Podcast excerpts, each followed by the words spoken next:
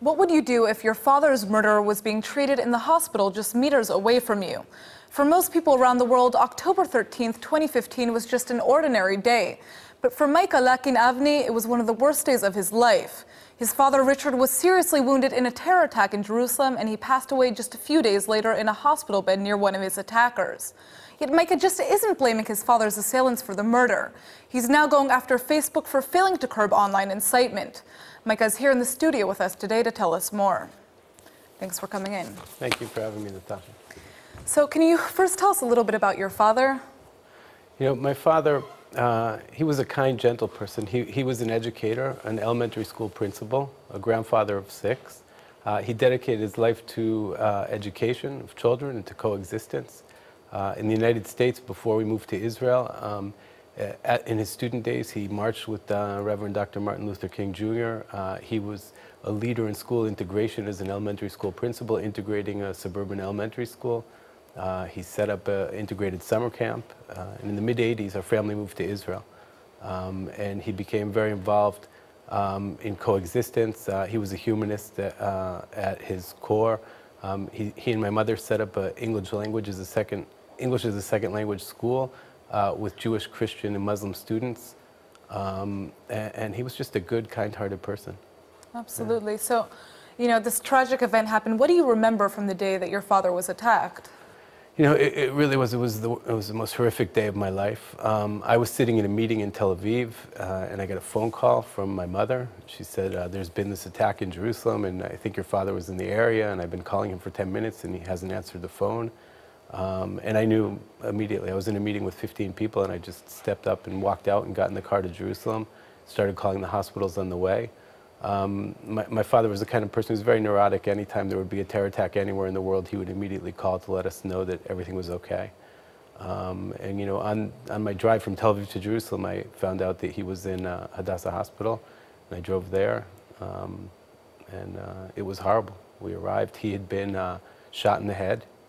Um, after falling to the ground, uh, he was stabbed multiple, multiple times by the terrorist in the head, in the face, in the stomach. Uh, all of his internal organs were severed. Um, I, I, was met at the hospital by uh, an Arab nurse whose uh, children were both students of my father's. And she was crying. She said, I was at his house a week ago. Uh, and she told me about the situation. Um, he spent two weeks in intensive care in the hospital. Uh, during those two weeks, he was unconscious the entire time. The medical staff there was incredible, Jewish and Arab doctors working together trying to save him. Um, you know, and our whole family spent two weeks uh, beside his bed, holding his hand. Um, so, you know, I wanted to ask you about that experience because I actually understand that in the hospital, your father was being treated just meters away from one of his attackers. What was that experience like to know that the person who injured him was there in the same hospital? You know, um, it, it was horrible. I mean, it was probably the most terrible emotional uh, uh, experience a person could imagine. I stood there holding my father's hand and I, and I watched uh, his attacker regain consciousness. Um, I'm proud to live in a country where, uh, you know, we treat everybody equally. And when medical staff reach the scene, they don't know who's an attacker, who's a victim. And even if they do, they, they, they brought everybody to the hospital, gave everybody treatment.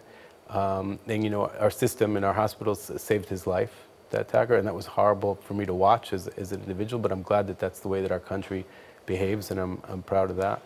Um, and he'll be tried in a court of law here and, you know, spend the rest of his life in prison, which he should. Um, Social media played a large part in this attack, especially because of the online incitement prior to it.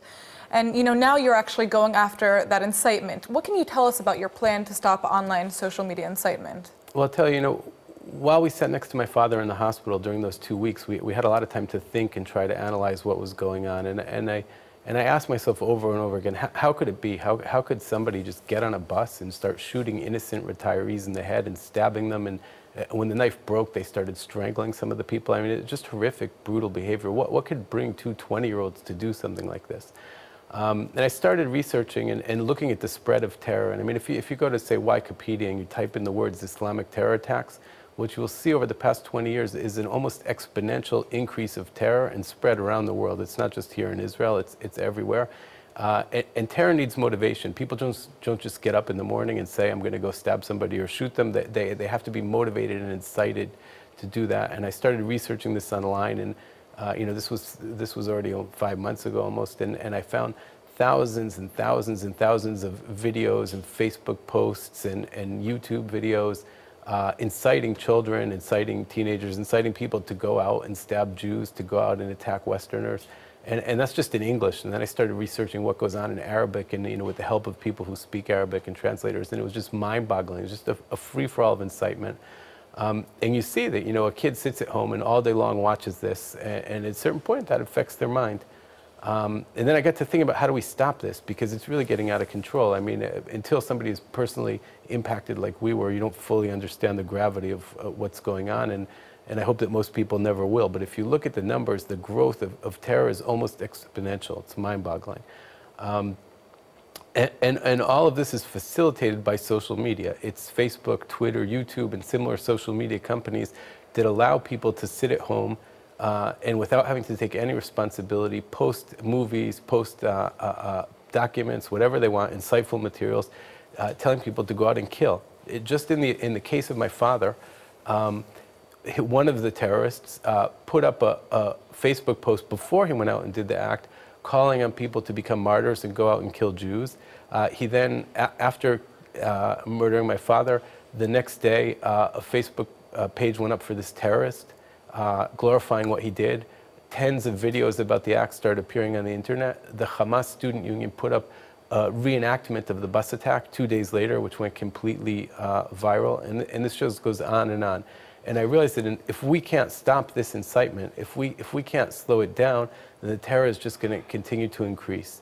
You filed a lawsuit against Facebook. What do you hope the outcome of the lawsuit will be? Okay, so, so what we saw is that basically Facebook, YouTube, and Twitter are the facilitators of this incitement. Without them, people couldn't get this crazy message across to millions of people. In other words, and they're the platform that people can upload these videos and this insightful content Exactly, to. exactly. But, but they take no responsibility for what's being published on their platform. Uh, and so what we're calling for and what we're demanding, and I, and I wrote an op-ed in the New York Times in November, and, and I've been talking about this and writing about it a lot over the past few months, uh, is that these companies need to take responsibility to self-regulate. They need to proactively monitor the things that are being posted. Obviously, there's issues of free speech, and I'm in no way saying we should curtail free speech, but when somebody says to a child, uh, in a children's program which is being posted on YouTube, go out, take a sword or take a knife and stab Jewish people in the street just because they're Jewish and go out and kill them. And here's instructions about how to do it. I mean, I found horrific instructional videos of how to cut people open and where the best places to stab are. Just terrible stuff that, that shouldn't be there. And, and I'm calling on these companies to take responsibility uh, to basically monitor that on their own. So we're doing that in a couple ways. We filed a lawsuit against Facebook. Uh, I, am aware that there's a widow of an American soldier who was killed by terrorists in Jordan who's filed a lawsuit against Twitter. Um, I know there are other lawsuits uh, on their way, that this will hopefully put some pressure on them. We're, we're, asking for an order for Facebook to proactively monitor what's going on. We're not looking for any kind of damages or anything like that, but just for them to behave properly and ethically. Um, I've been lobbying regulators in Israel and the United States uh, to initiate regulation that would force these companies uh, to behave ethically if they're not able to go out and do it on their own.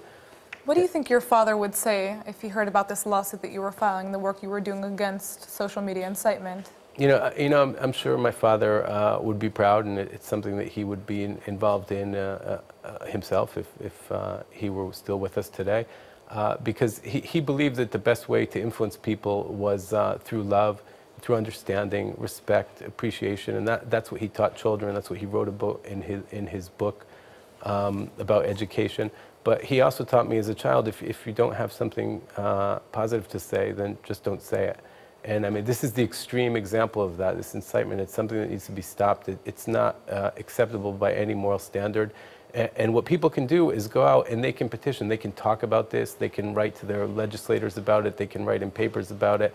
And, they can demand that these uh, social media companies, who are run by good, decent people, but at the end of the day, they're businesses that are just looking at their bottom line, they can demand that they begin to uh, act ethically uh, and regulate the kind of materials that are posted.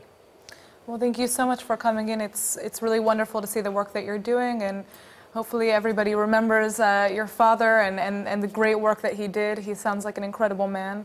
And again, thanks so much for coming in. Thank you for having me.